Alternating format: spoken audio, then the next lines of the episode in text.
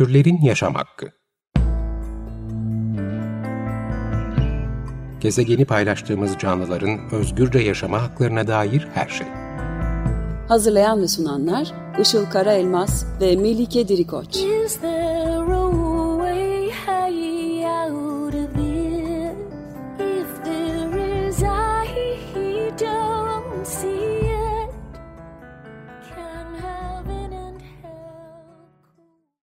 Merhabalar, 95.0 Açık Radyo'da Türlerin Yaşam Hakkı programı başladı. Ben Işıl Karaelmaz. Merhabalar, ben de Melike Dirikoç. Teknik Masa'da Andre Gritsku bize destek veriyor bugün. Destekleri için dinleyicilerimiz Şeref ve En Hazinedar'a teşekkür ederiz. Bugün Temmuz ayı biterken e, Plastiksiz Temmuz hareketiyle öne çıkan plastik meselesini ve atıksız yaşamı konuşacağız. Bir konuğumuz var, Ceren Özcan Tatar. Kendisi Green Vibes Atıksız Yaşama Giriş Programı eş kurucusu. Aynı zamanda Instagram'da Atıksız Minimalist hesabının da yürütücüsü e, ve yakın zamanda da Yeni İnsan Yayın Evi'nden e, çıkarttığı bir kitabı var. İsmi Atıksız Yaşam, Değerlerini Yaşamanın Yolu. Ceren hoş geldin. Hoş buldum, merhaba. Hoş buldum. Ee, öncelikle istersen e, atık sorununu e, tanımlayarak başlayalım. E, şimdi ekosistemlere, ekosistemlerin içinde yaşayan hayvanlara, bitkilere ve genel olarak ekosistemin kendisine zarar veren e, atıklar nelerden oluşuyor? E, sorun plastik mi yoksa tek kullanımlık plastik mi? Ve aynı zamanda da plastiğin e, bugün bizim bildiğimiz zararları neler diyerek e, sorarak başlayayım.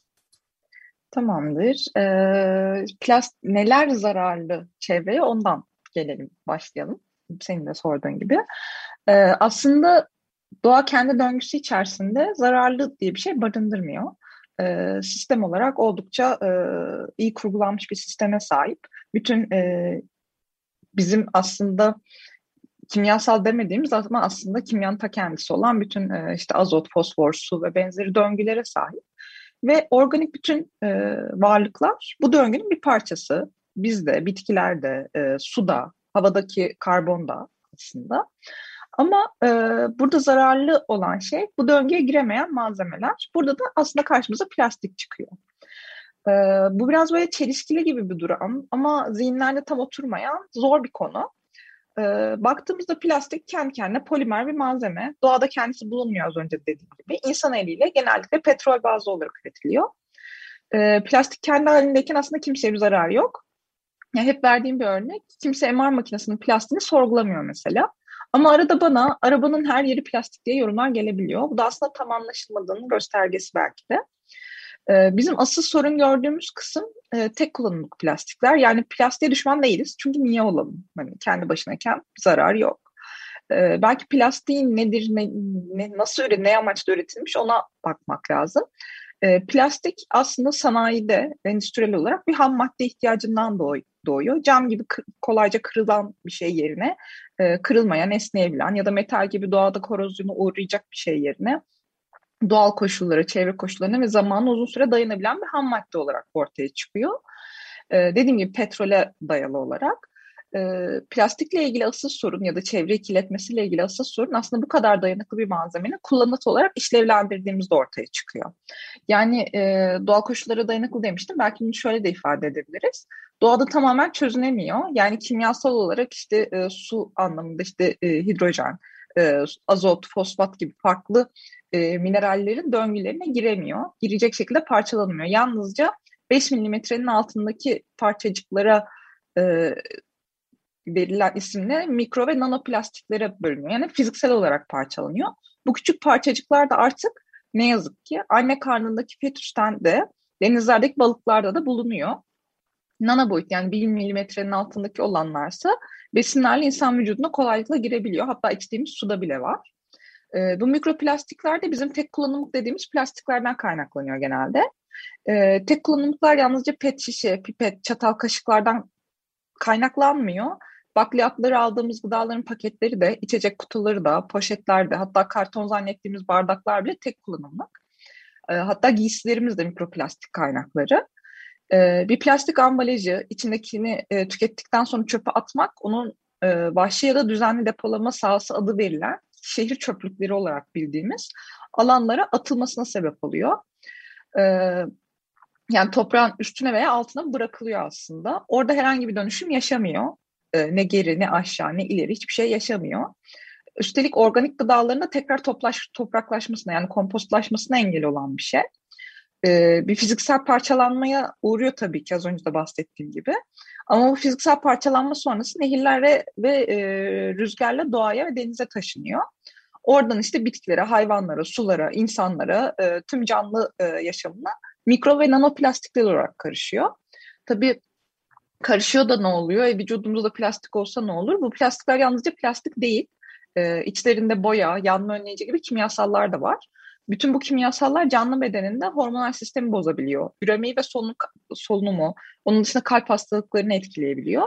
Ki bunlar bizim bildiğimiz yalnızca insan bedeni üstündeki etkiler. Doğada özellikle deniz canlılarında doğrudan ölüm sebebi olabiliyor ne yazık ki. Çünkü deniz canlıları bu mikroplastikleri yiyecek sanıp yiyorlar. Çünkü plankton gibi böyle hücresel canlılarla beslenen e, varlıklar bunlar. Ve ne yazık ki mideleri plastiklerle dolu olduğu için daha fazla yemek yiyemedikleri için tüketebilecekleri şeyleri, sindirebilecekleri şeyleri yiyemedikleri için bir noktadan sonra açlıktan ölüyorlar. Hatta yakın zamanda Sri Lanka'da e, yaşanan gemi kazasında denize saçılan mikroplastik peletler e, birçok yani o, o an kazanın olduğu an 200 tane deniz canlısı olarak belirlenmişti ama şu an binlerle ölçülen kıyıya vuran e, ölü hayvan bedenlerine dönüşmüş durumda ne yazık ki. Ha, bu uzaklarda mı oluyor illa işte okyanusta mı olan bir şey? Ne yazık ki değil. E, Greenpeace ve Recep Tayyip Erdoğan Üniversitesi'nin yaptığı iki farklı çalışma var e, Türkiye denizleri üzerinden Akdeniz ve Karadeniz için. Bu çalışmalara göre ortalama işte %60 ila 90 arasında balıkların içerisinde mikroplastiğe rastlanmış. Yani aslında biz sadece kendimize değil tüm canlılara zarar veriyoruz e, plastik kullanarak ve doğada atık halinde bulunan plastikleri üreterek diyebilirim. Evet aslında çok özetle plastiğin başımıza ne kadar büyük bir bela olduğunu anlatmış oldun her açıdan. Ee, şimdi aslında bunu konuşacak daha çok şey var. Daha eminim çok daha fazla etkilerine girsek hayvanlar üstünde, ekosistemler üstünde çok daha fazla bahsedebiliriz ama e, şimdi çözümlere doğru da e, gitmek istiyoruz e, bu programda. O yüzden ilk akla gelen çözüm olabil, olabilecek e, şey geri dönüşüm. Yani geri dönüşüm e, yapalım. İşte e, plastik hı hı. kullansak bile işte onu e, plastik, karton, e, cam bunları geri dönüştürebiliyoruz deniyor. İşte çoğumuz belki de e, geri dönüşüm yapıyoruz. Bu gerçekten bir çözüm mü? Çünkü her atığın geri dönüşümü de aynı değil. Bazıları geri dönüştürülemiyor. Plastik için geri dönüşüm bir çözüm mü? Nasıl işliyor e, sence? Bunları da biraz anlatabilir misin? Hmm, tabii ki. Ee, aslında e, dediğin gibi her atığın geri dönüşümü aynı değil e, aynı şekilde geri dönüşmüyorlar. Hatta işte plastik özelinde e, aşağı dönüşüm demek bile daha doğru olur.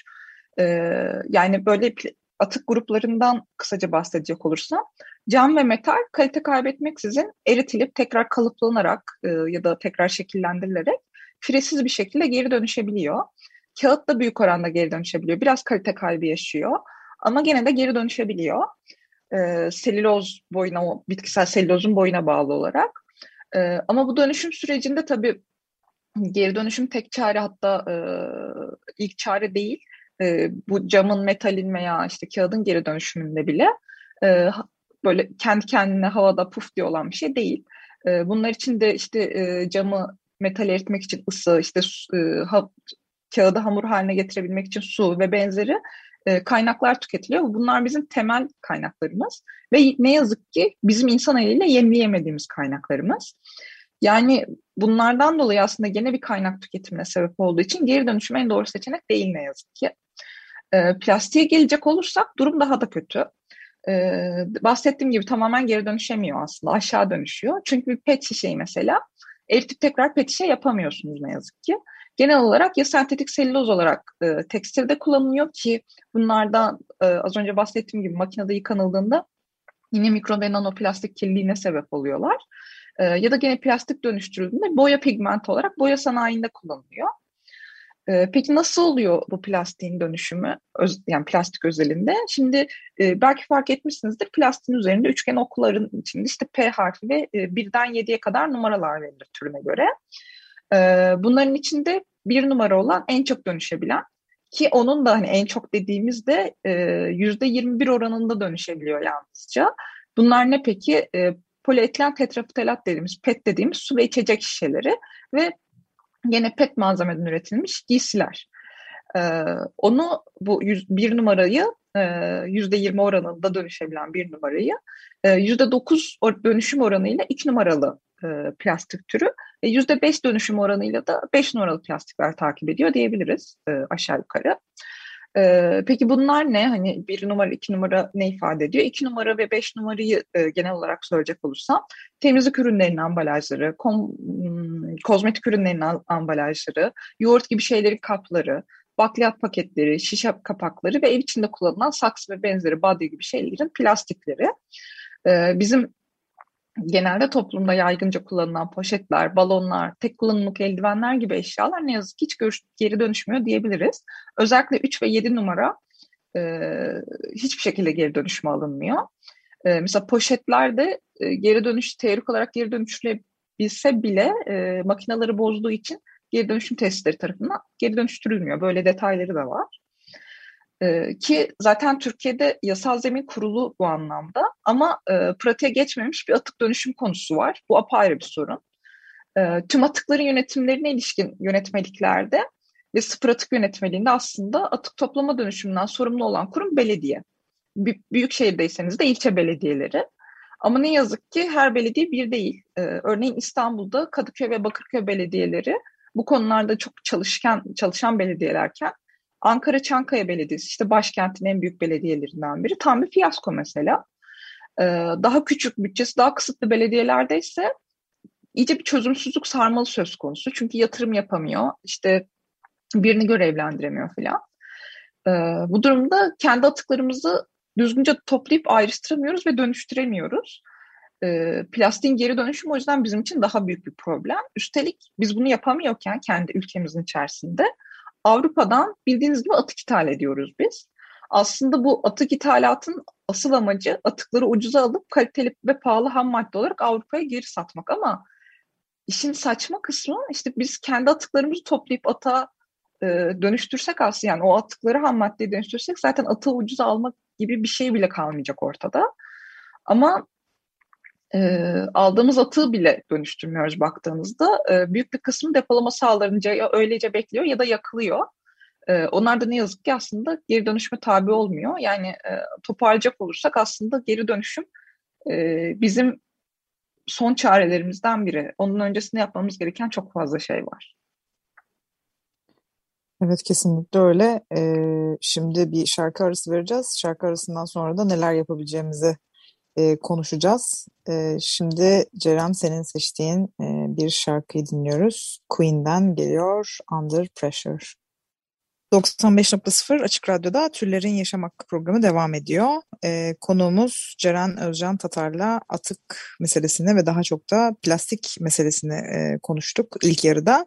E, şimdi de biraz çözümlerden bahsetmek istiyoruz tabii. E, öncelikle Ceren senin atıksız yaşama geçişin nasıl oldu diye sormak istiyorum. Ve bununla beraber atıksız deyince hani yüzde yüz atıksız bir yaşam mümkün mü e, diye arkasından sormak istiyorum. E, ve de aslında atıksız deyince ne kastediyoruz bu anlamda? Sırasıyla cevaplayayım. Ee, benim atıksız yaşama geçişim aslında sadeleşmeyle oldu aslında. Ee, bundan 3,5-4 yıl önce izlediğim bir YouTube videosuyla minimalizmle tanıştım ve içinde bulunduğum tüketim buhranı yani o hepimizin tüketim kültürü içerisinde çok bunaldığı bir durum vardır ya o tüketim buhranında e, çok bunaldığım için bu sadeleşme sürecinin ortasına atladım ben ve bütün evimi bir haftada elden geçirip 16 battaniye boy çöp poşeti eşya ayıkladım. Tabii burada kendimi minik bir savunmak istiyorum ve eşyaların içinde ta ablamın üniversite öğrencisiyken üniversite öğrenci evinden kalma eşyalar bile vardı. Yani 15-20 yıllık eşya vardı evde. E, hepsi bana ait değildi. Ben bana ait olmayanlarını ayıkladım çoğunlukla zaten. Ama ayıklama sonrasında o poşetleri görünce gözüme inanamadım ve bunlar için böyle e, maddi, manevi, fiziki ne çok kaynak tüketildiğini düşündüm.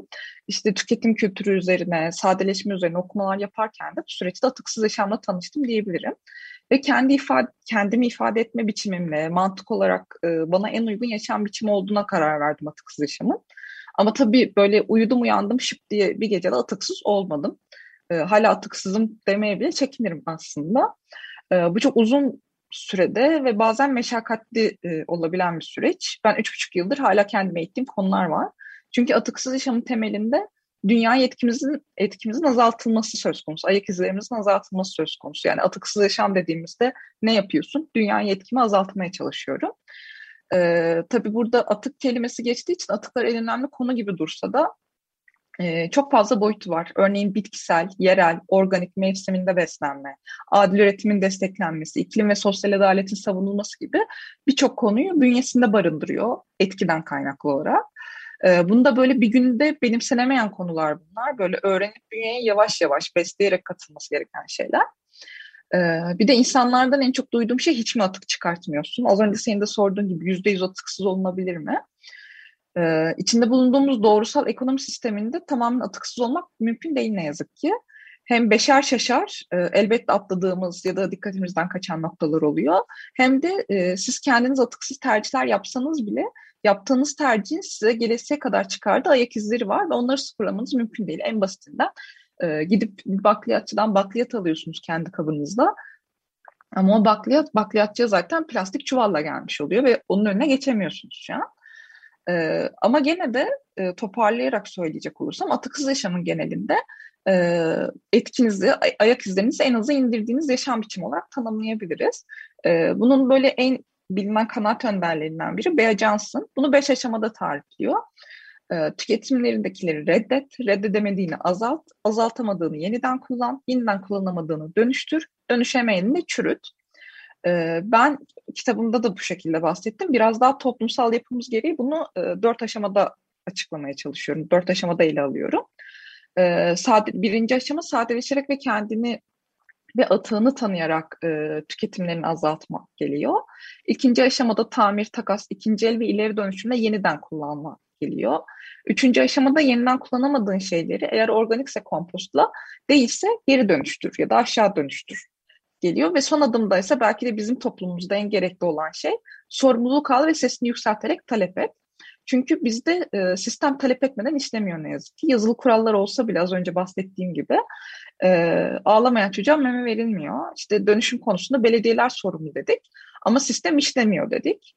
E, işleyebilmesi için belediyelerin mavi beyaz masalarına e, bir şeyler yazılabilir. İşte mail atılabilir, dilekçe verilebilir. Ya da benim en çok tercih ettiğim yöntem CİMER üzerinden belediyeleri sürekli sıkıştırmak. Çünkü e, daha üst merceden belediyelere baskı geldikçe e, zaten mevzuatta da böyle bir e, gereklilik olduğu için belediyeler daha hızlı tepki alıyorlar, daha hızlı harekete geçiyorlar.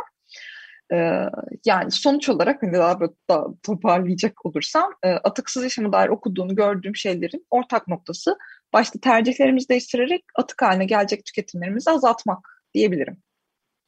Evet. Tabii ilk başta kulağa sıfır atık deyince veya işte tamamen atıksız yaşama geçmek falan deyince biraz belki de e, ütopik geliyor olabilir dinleyicilerimize henüz bu konuda düşünmemiş veya eyleme geçmemiş e, kişilere. Onlara senin tavsiyen ne olur? Yani nereden başlayabilirler? Özellikle de Türkiye'de yaşarken çünkü belki de daha işte Avrupa ülkelerinde bunun daha kolay olabileceği düşünülüyor olabilir. Daha kolay en azından ambalajsız ürünlere erişim imkanı orada var ama bizde yok falan gibi böyle engeller geliyor olabilir akla. Sen ne önerirsin Türkiye'de yaşarken nereden başlayabilir insanlar atıksız yaşama? Bence bu belki de evrensel bir yaklaşım olacak ama insanlar kendilerine en kala, e, yakın, en kolay gelen noktadan başlayabilirler. Çünkü herkesin kolayı ve tüketim alışkanlıkları çok farklı. E, biz mesela Green Vibes'da Nil ile birlikte eğitimlerimizde şeyi çok vurguluyoruz. Çöpünüzü inceleyerek başlayın diyoruz. E, buna ek olarak ben de sadeleşerek başlayın diyorum genelde. Çünkü çöpümüzü incelediğimizde ya da sadeleşme sürecinden geçtiğimizde e, nelerin önüne geçebiliriz, biz neleri beğeniyoruz, tercihlerimiz neler, isteklerimiz neler bunları tanıyoruz. Ve aslında tüketimlerimizi daha en başından işte bütün alışverişlerimiz olsun, tercihlerimiz olsun en başından e, bir gözden geçirebilme şansı yakalıyoruz. Ya bunu da bu şekilde söylememin sebebi şu. Şimdi ben size e, plastik pipet yerine metal pipet kullanın diyebilirim.